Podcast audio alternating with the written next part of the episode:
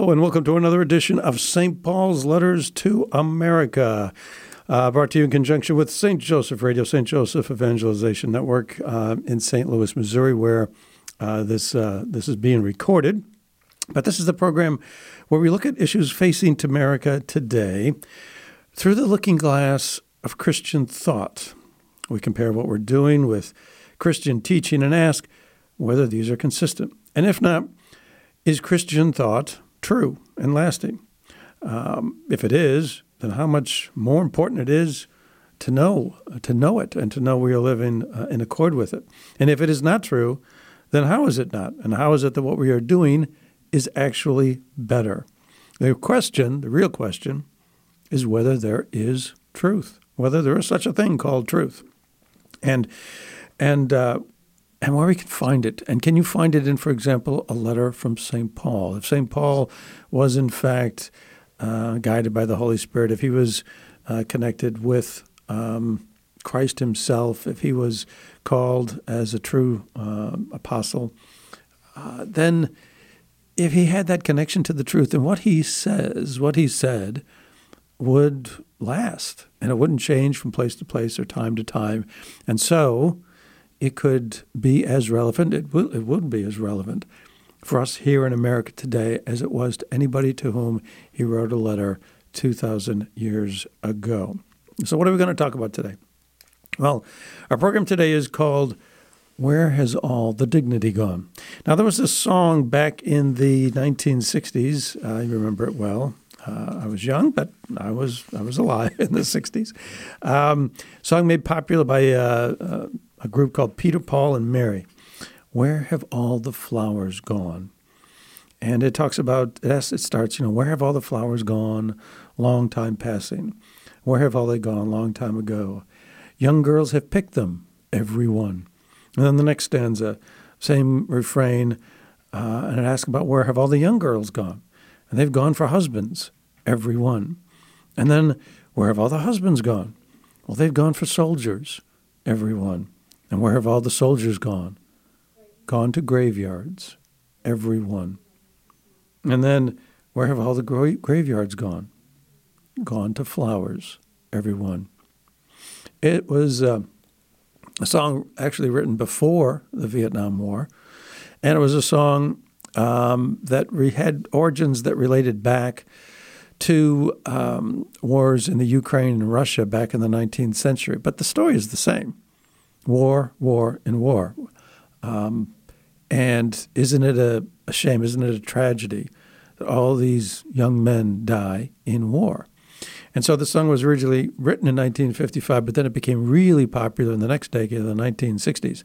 And it became a protest song, a protest against the Vietnam War. There was a um, account I found of a soldier who said he first heard the song in, during Easter of 1968, while he was still a soldier. Of course, 1968 was the height of American involvement in the Vietnam War. And he said uh, that he, um, you know, was out of the army, and uh, months later in London, uh, he was helping to organize uh, protests against the Vietnam War. And again, he heard this song, and it was often sung, he said, on demonstrations and protest marches. And it became such a powerful voice for peace.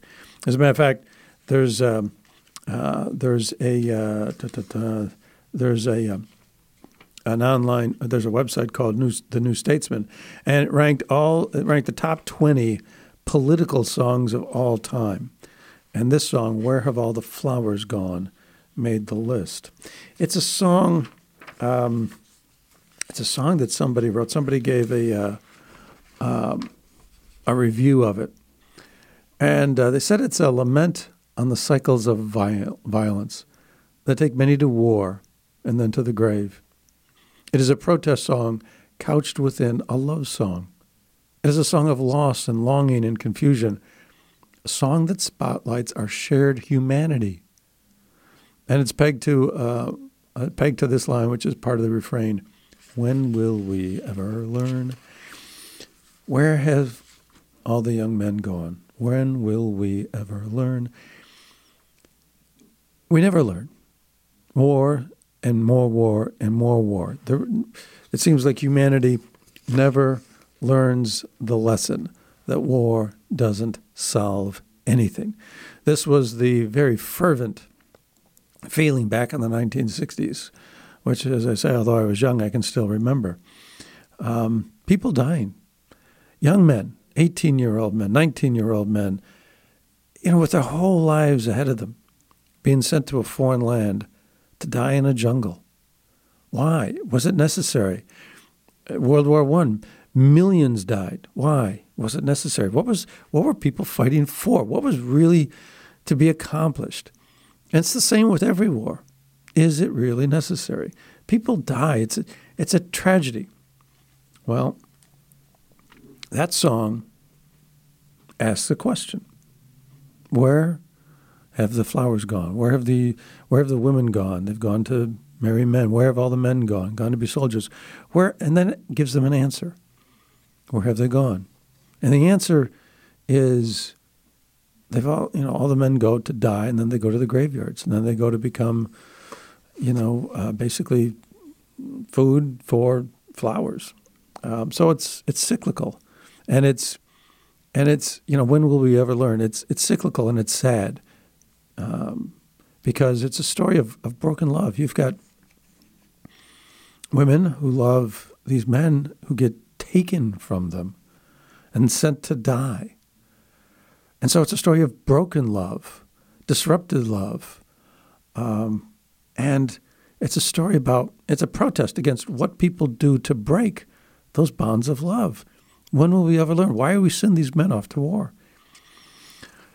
Well, as much of a powerful protest song as it was, there's another question that it does not ask.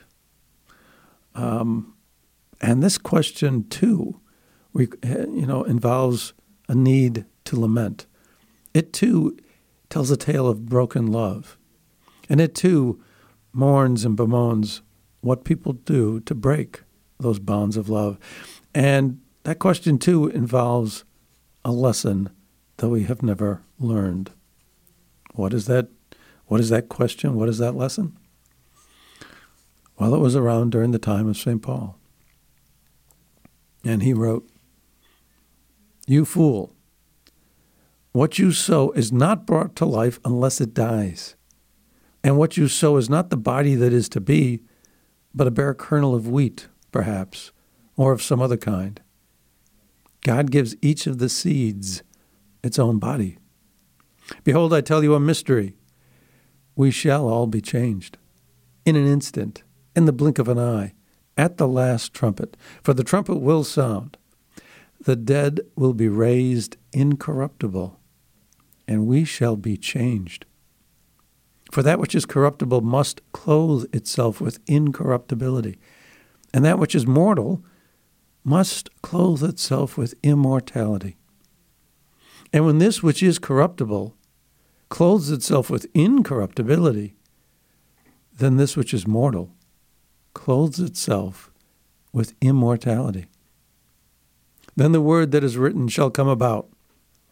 Death is swallowed up in victory. Where, O death, is your victory? Where, O death, is your sting? He's writing about another question. He's writing, a question, he's writing about uh, clothing ourselves with corruptibility and then dying, or clothing ourselves with incorruptibility and then living forever, where death has power no more. How could that be? When do we when do we achieve this status of you know clothing ourselves with incorruptibility. It's when we connect ourselves to God. Where have all the flowers gone? Can be translated a little bit. Where has all the dignity gone? That's the question that's not, not asked by the song. The song asks a question about people killing people and dying and war and the horrors of war. And it says, well, where have the soldiers gone? Well, they've gone to the graveyard. But then there's another question that's not asked. Well, what then? What then? Isn't that the question that people have mused about, pondered, you know, philosophized over uh, as long as men has been around? Where do we go after death? And if that's true, that this is this pertinent question, and that there is an answer to this question, if there is a truth that can formulate the answer to that question, then how is it that um, there's this lament that we should make today? How is it that people are doing something today to break bonds of love? Where's the love song in this? Um, well, there's a recent development in the news coming out of the state of Washington. And in the state of Washington, the senators, uh, no, I'm sorry, it's not Washington. Excuse me, it's Wisconsin. The uh, Senate for the state of Wisconsin just approved a bill allowing dead bodies to be, zo- to be dissolved in a chemical bath and disposed like sewage. I kid you not. It's called alkaline hydrolysis. Uh, and what it involves is taking a human body and instead of cremating the body with fire, you place it into some type of medical container. You put in a mixture of lye, um, and I don't know, perhaps some other chemicals. Um, you put it under high pressure and you put it under high heat, apparently about 300 degrees. You basically boil the flesh uh, away. Um, and you take the normal process of decomposition that would take years and you shorten it into hours. And what you're left with are is um, a liquid um, and bones. Uh, the bones are then um, deposited, uh, they are apparently crushed and deposited into an urn.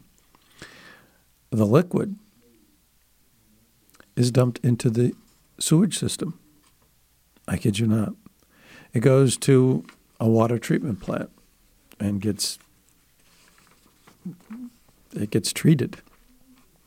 Um, uh, it produces a sterile liquid devoid of tissue and DNA. Um, in some cases, the water is diverted and used for fertilizer. Gone to be food for flowers, no doubt, uh, because of the potassium and sodium content, it says. This is proponents of this process say it is greener. It produces fewer carbon emissions than if you cremate with fire. Um, there's a uh, funeral director up in, um, oh, it was, in, it was in the, he was in the state of Washington. Uh, he um, uh, he uh, da, da, da, um, oh yeah, there he is. Uh, oh, before we get to him, um, let's see. Um, there's lots of states that are now uh, making this legal. Um, oh, let's see, how many? Da, da, da. It's about, I think the current count is about 19 states. Uh, states like California, Colorado, Florida.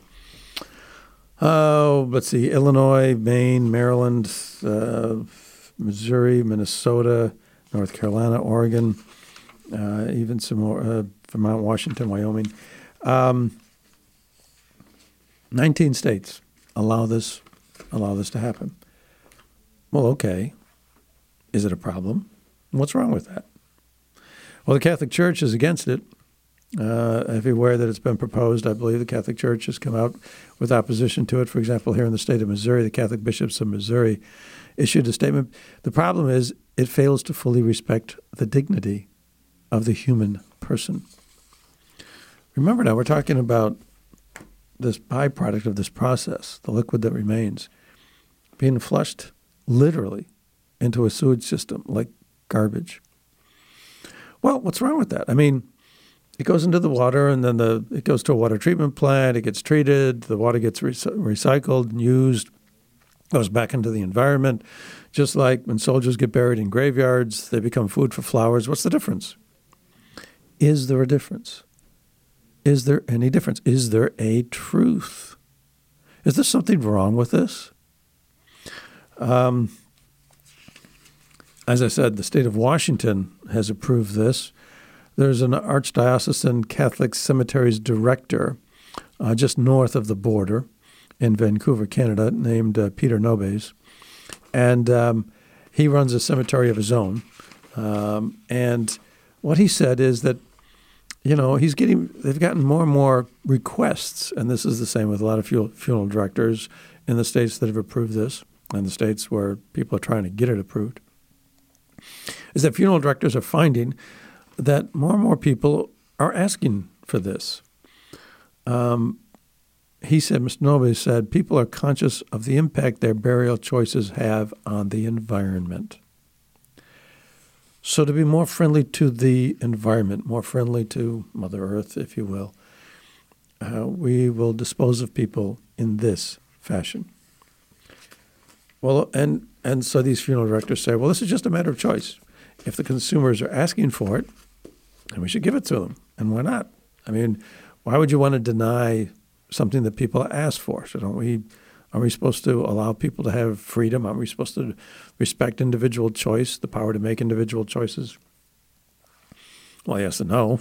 Uh, yes, in certain case contexts, abortion. No, in the context of the uh, coronavirus vaccine. Uh, it depends. But in any event, the principle is, of course, a good one that people are entitled to have freedom. Um, and we should respect individual choices, except, of course, that I mean, there's got to be limits on everything. So, except, of course, when it could do harm to other people, and and that's where that's where the law comes in. Anyways, um, so why not give people this choice? Is there something wrong with it? Well, I don't know about forcing people to do one thing or the other. The question of whether or not it should be there should be a law that allows this process to be, or a law that says no, it it is not permitted at all. That's a whole other question. But the more important question is, should people be asking for it? Should people desire to have it? Um, you know, our, that that's really the ultimate question. Whether or not there's there's a law uh, on that whether or not there's some people that make these laws that can decide for all of us, it's not really the important question. The important question is should people want it? Should anybody want it? Should we be educating people that it is wrong, that they should not want it? Because there is a higher truth. Well, if there is, it would be found in this writing of, of St. Paul. Um, what you sow is not brought to life until it dies. Just like a kernel of wheat or some other kind of seed that grows into a tree or uh, uh, you know wheat or kernel you know or, or corn stalk, just like any plant that grows from a seed.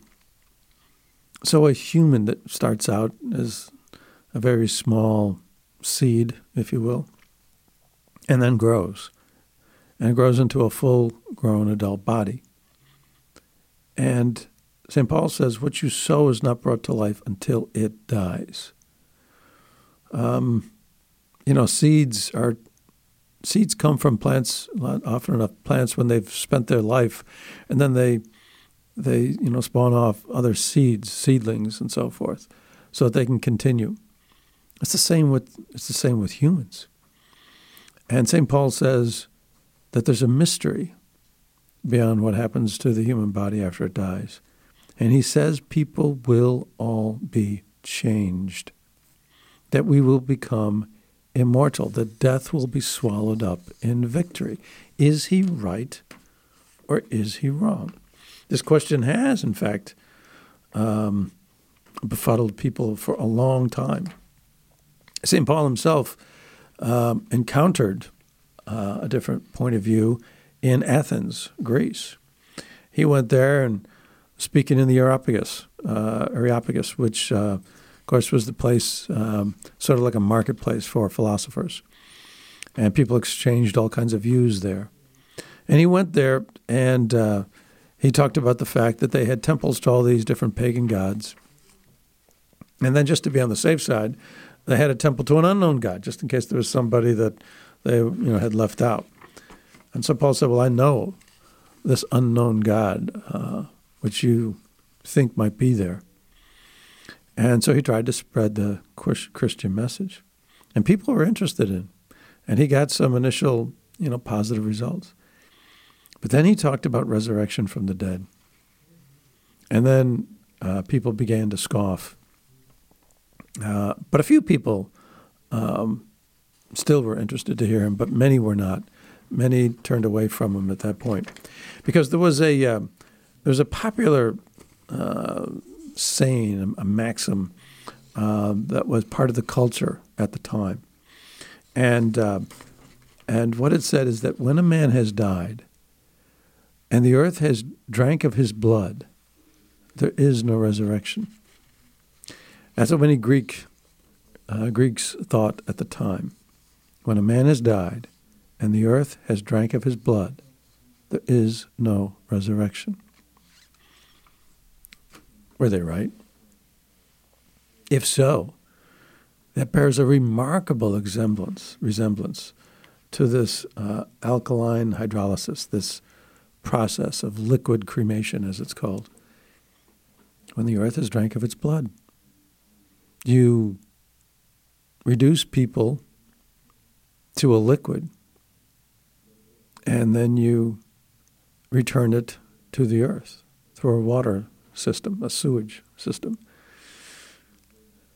Is that, is that not the earth drinking of the blood of these people who have died and then been subjected to this process? And then they say, the Greeks have said, Greeks used to say, well, then there is no resurrection. The Catholic bishops object to this alkaline hydrolysis because they say it's Catholic teaching that the body must be kept intact, whether it's uh, just burial or whether it's cremation where the body's just changed into another form. It's just burned and then reduced to ash. Um, you know, it's it's said you know from that that man came from dust. Go back to the book of Genesis. Man came from dust, and to dust he shall return. Cremation is nothing more than just that. But the ashes are then kept in one place. They're kept in an urn. When a body decomposes inside a casket, it's kept in one place. It's inside that casket, it's inside that burial lot. It's kept there, waiting for this change that St. Paul talks about. That's the Catholic Catholic Church's belief. Are they right? Can we just take ashes and spread them wherever we want? Can we take a person and put it into a bath of lye, heat it up, and put it under high pressure and then send the remains, send the results to a water sewage plant. Does it make a difference? Does it make a difference? Um, I is not the difference whether or not there's any difference between people and plants, people and animals, people and anything else. Are people special? Well, if so, if we are, let's assume for a second that the Catholic Church is correct. Let's assume for a second that St. Paul is correct, that we will be clothed with incorruptibility and immortality, hopefully, if we've if we've managed to make our way to heaven. Um, if that's true, then there's a love that's being broken if we don't recognize it. Is this not something we should lament? Is this not something that we should sing a song, perhaps? Where has all the dignity gone? If God loves us and has given us a body and wants us to return to Him, and then we take that body and we mingle it with the rest of the earth, just like, just like fields of grass or anything else that exists here in the world. Um, God came into the world in the form of Christ. He came in the form of a human person. Was that just chance? Was he not real? Uh, does it not matter? I mean, the, if he came as a human person and he was a divine being, if he was God, then in fact there is something special. There is there is a reason why he came as a human person. There is something different about being human. But if he's not God, if he was not, you know, then then no, it's it's no big deal. And there is no difference between humans and others. Is there again we get back to that. Um, but and if the answer is yeah, there's a God and that He loves us and yeah, He created us as a human person so that we can love Him, so that we then have the power of our brains to decide to love Him or decide to turn away from Him. Uh, that, that we are people that have the ability to make a choice that plants don't have, animals don't have. And there's a reason. There's a reason for us. And there's a love for us, a love that God wants to give us, and a love that He wants us to give to everybody else, and a love that He wants to give wants us to give back to Him. It's all about the love. It's a cycle of love. And if we take this creation that He's given us and dispose of it in water sewage plants, are we not breaking that love? Is the lesson never learned? You know, it's a. I mean, you can say that wars, the Vietnam War, World War One, all these wars, where these there are these tragedies where these bonds of love that are broken that we never learn because we continue to perpetrate more and more war. Well, the same can be said of this relationship with God if He's there. Um, Isaiah wrote about it, the prophet Isaiah, you know, uh, seven centuries before Christ. He writes, Who would believe what we have heard?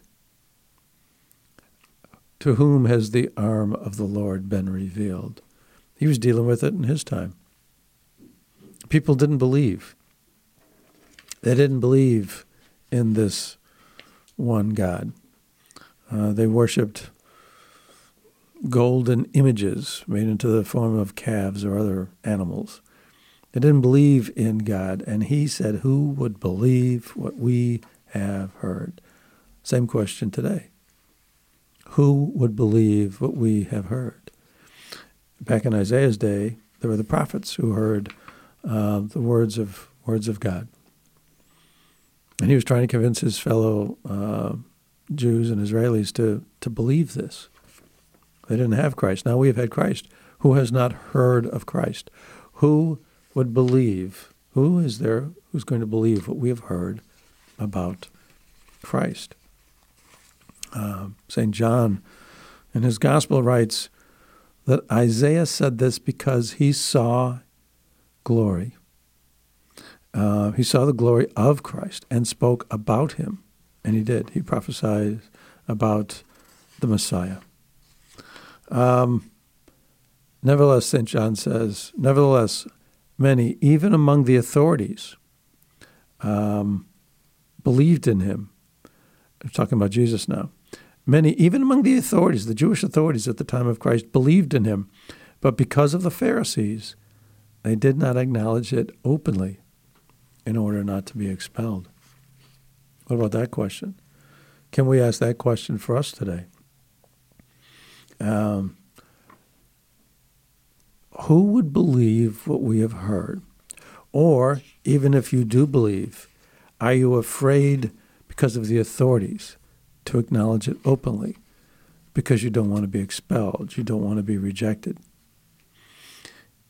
If you come out and say today, this process of alkaline hydrolysis does not respect uh, the dignity of the human person, does not respect the gift from God that each person is created in the image of God, meaning that they have the capacity of love and are meant to love, just as God is love. That image is the image of God they were designed for.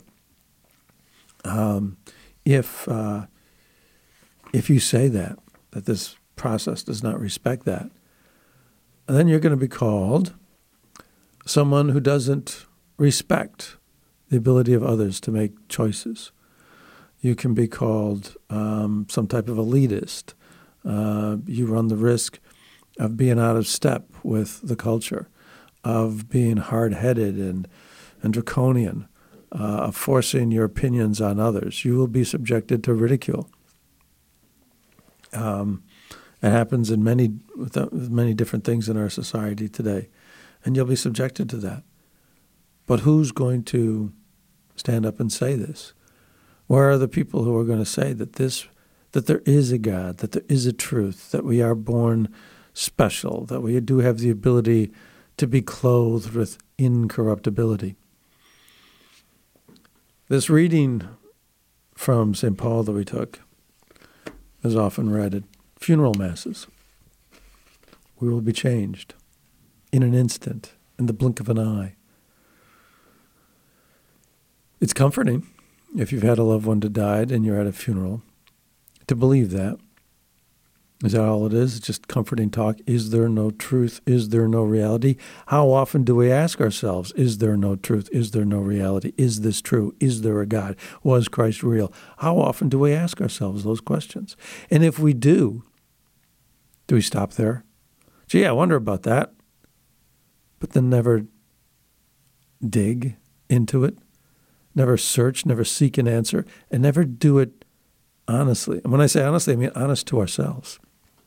Are we open to the answer? Are we willing to accept the answer depending on you know where our search leads us leads us?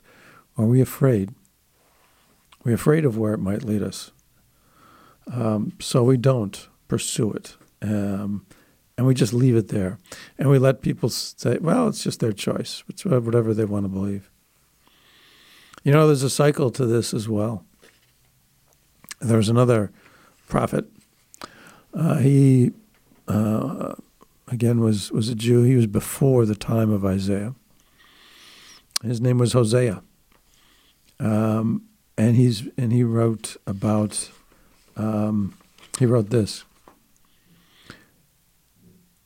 Uh, it's it's a it's it's an account of uh, God thinking about the Israelis who have again turned away from Him, and He says. Shall I deliver them from the power of Sheol, from death? Shall I redeem them from death? Where are your plagues, O death? Where is your sting, Sheol? It's the same thing that we uh, that we heard from St. Paul, O death, where is your sting? Well, he's recounting Hosea, um, almost a thousand years before. God's considering whether or not he should deliver them from death. Uh, he should deliver them from the sting of death. He should save them from death. He should give them resurrection. These people who have turned away from him because they've rejected him, they've rejected his gift. They uh, they honor molten calves, molten images. Um, Hosea writes about, you know, they've got these silver idols that they craft according to their own hand, according to their own skill. They're human, uh, human made. Uh, to these offer sacrifice, they say, people kiss calves, these silver or golden images.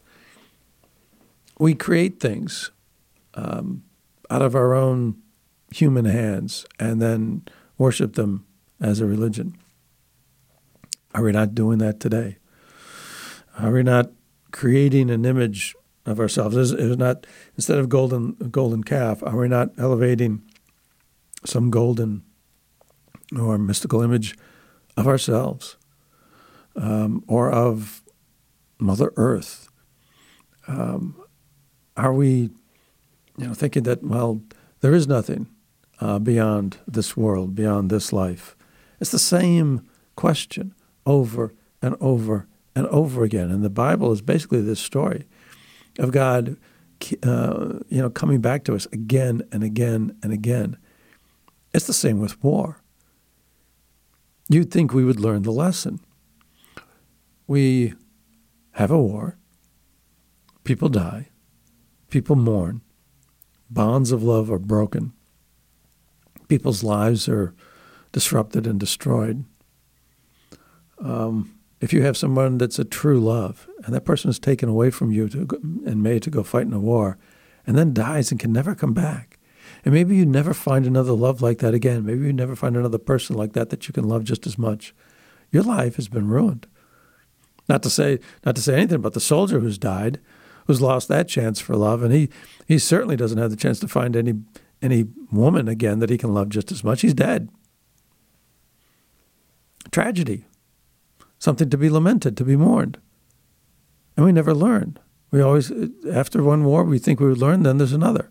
We have a world war, and that's not enough. We have another world war where even more millions of people are killed. Okay, that one should certainly be enough. We'll form a United Nations. We'll make sure this never happens again. And yet it does.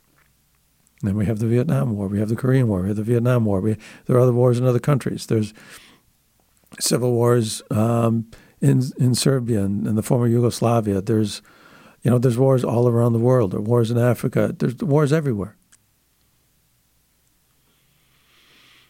We never learn. We never learn. And so it is with this relationship, this love, this bond of love with God. The Israeli people uh, were taken out of Egypt. They received manna from heaven. They literally received food uh, from nowhere. It was a miracle. And then they forget. Then we, and, pe- and they forget and they turn from God. So God says, okay, fine, I'll, I'll send my own son. And he comes down and he performs miracles. He performs miracle after miracle. And people, they don't remember, they forget, they turn away from him. Um, this is something that John wrote about. St. John says um, that although he had performed so many signs in their presence, they did not believe in him. Um, you know, it's just like Isaiah centuries before. Who would believe what we have heard? Now it's who would believe what we have seen. And for us today, who would believe what we have heard about Jesus? These questions, the same question comes back again and again. And we never learn. We have war after war. People die. It's tragic. It's, it's terrible. And then we do it again. We never learn. We turn away from God. And then we mourn. We, we realize our mistake. We end up with societies where there's less love, where people turn on one another. Because if there is no God that unites them all, then it becomes everybody, then it becomes a survival of the fittest, everybody for themselves. We think we can fashion our own moral system, our own moral state, where we will all believe that we're all connected and that you know to do good to your neighbor ultimately comes to your benefit because we're all one part of one bigger community. But it never works that way. We never learn. As uh, perhaps the most prominent atheist in the world, Richard Dawkins, has been an ardent opponent of any kind of religion for decades. Um, vehement opponent for any kind of religion. Religion has been the reason for all that is wrong in the world. In fact, the reason we have protests or songs about wars, the reason we have wars is because of this belief, these, these people who believe in God. Most of the tragic wars in the world have been over religion, according to Mr. Dawkins. And that if we get rid of religion, we'll get rid of war. We'll get rid of all these nasty things. Well, just recently, just now in the later years of his life, just very recently, he admitted to a London newspaper, well, perhaps it's good if we do have some religion. If people do believe there's something watching over them, somebody who could perhaps punish them, somebody who could keep them in line. Maybe we do need God to have some morality to keep people from behaving horribly against one another. Why would he say such a thing after decades of being such a violent opponent of this? Is it because, just like someone who has lived through years of war, he's beginning to see that there's, you know, just so much tragedy that comes of it. And we're beginning to see that without without God in our world, that we're becoming more and more hostile towards one another. Have there always been serial killers? Or have there been serial killers? People who just indiscriminately walk into places and shoot other people, seemingly for no reason? No, that hasn't always been the case. And if you did have somebody that did that, certainly not as often as we have now, people are copying this. People see it on the news and then they go out and copy it. Um, and perhaps that's why Dawkins is now saying, well, maybe it would be good if people had some God over them, something to keep them honest, so to speak. For Dawkins to admit this, it's amazing. It's amazing.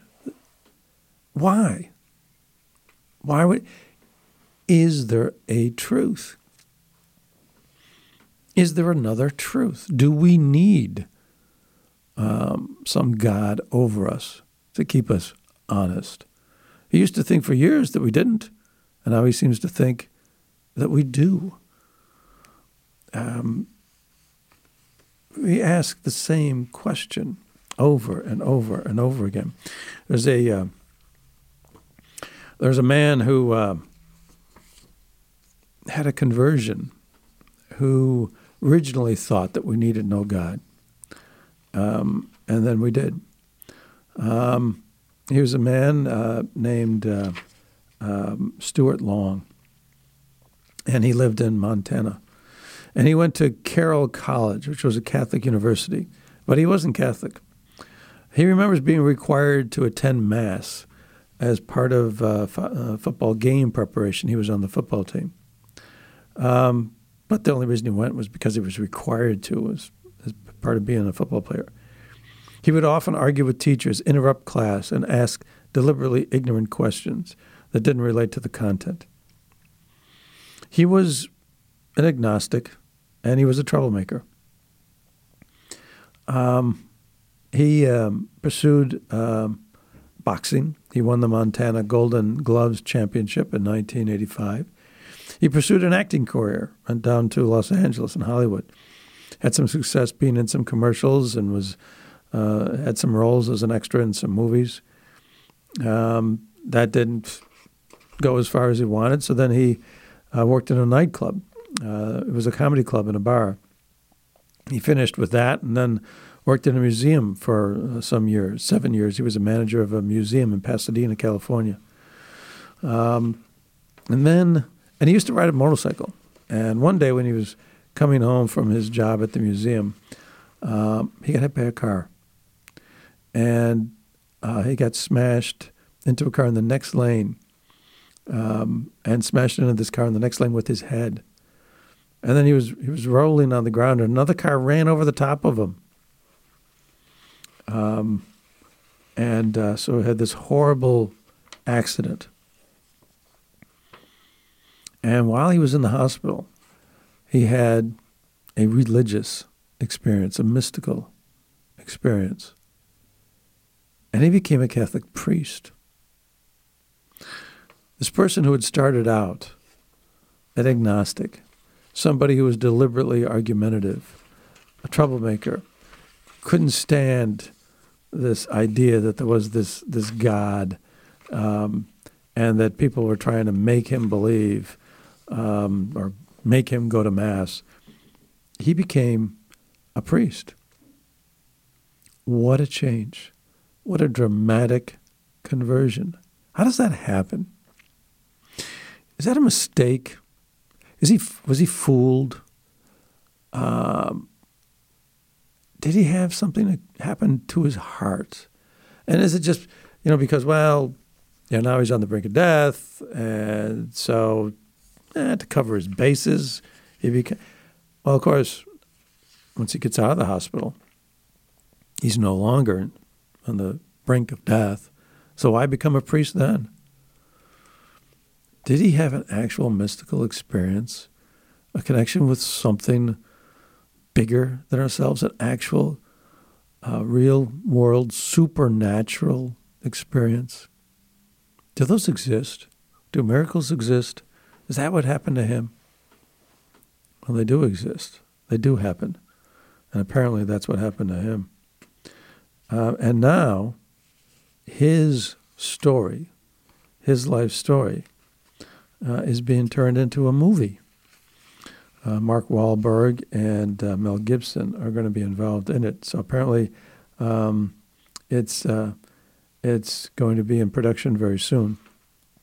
And a movie of his life is going to be coming out. This movie of his conversion.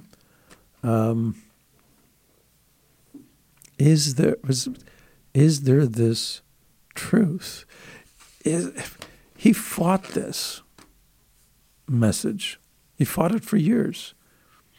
Um, it's like the Israelis back and the Jews back in the time of the Old Testament.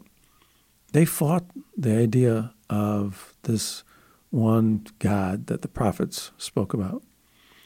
And they ended up having to come back to it. And just so farther along, he fought it for years, then had to come back to it. Just so with uh, the people in the time of Christ. They fought what they had seen with their own eyes and wouldn't believe. But eventually, some people came back to it. And where are we today? Are we making the same mistake? You know, the biggest, the biggest, most unimaginable love would be the love of God. As horrible as it is to have somebody go off to war and to lose the love of your life because that person dies in a war and then goes to a graveyard, everyone. And as horrible as that is, and you're sitting there having lost this person, then asking yourself, why was this necessary? Why did this person have to go? When will we ever, ever learn? As horrible as that is, what if there was a bigger love? How horrible would it be to lose that love? When will we ever learn? If there is this God and we turn away from him and we break that bond of love with him, would that not be the tragedy of tragedies? As horrible as it is to lose a person to, you know, being killed in a war, as much pain in your heart as you feel for that eh, with that, what would it be like to, after your life is over, feel the loss of the love of God. How much incredibly, unimaginably, unspeakably bigger would that love have been?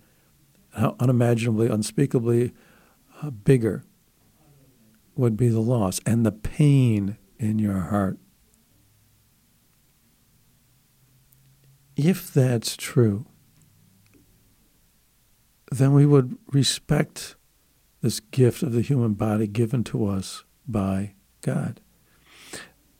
The only reason that we might treat the human body as something we could dispose of by being flushed into a sewage system is because we're losing that sense that there is a God, that there is this unimaginably, unspeakably uh, bigger love of God.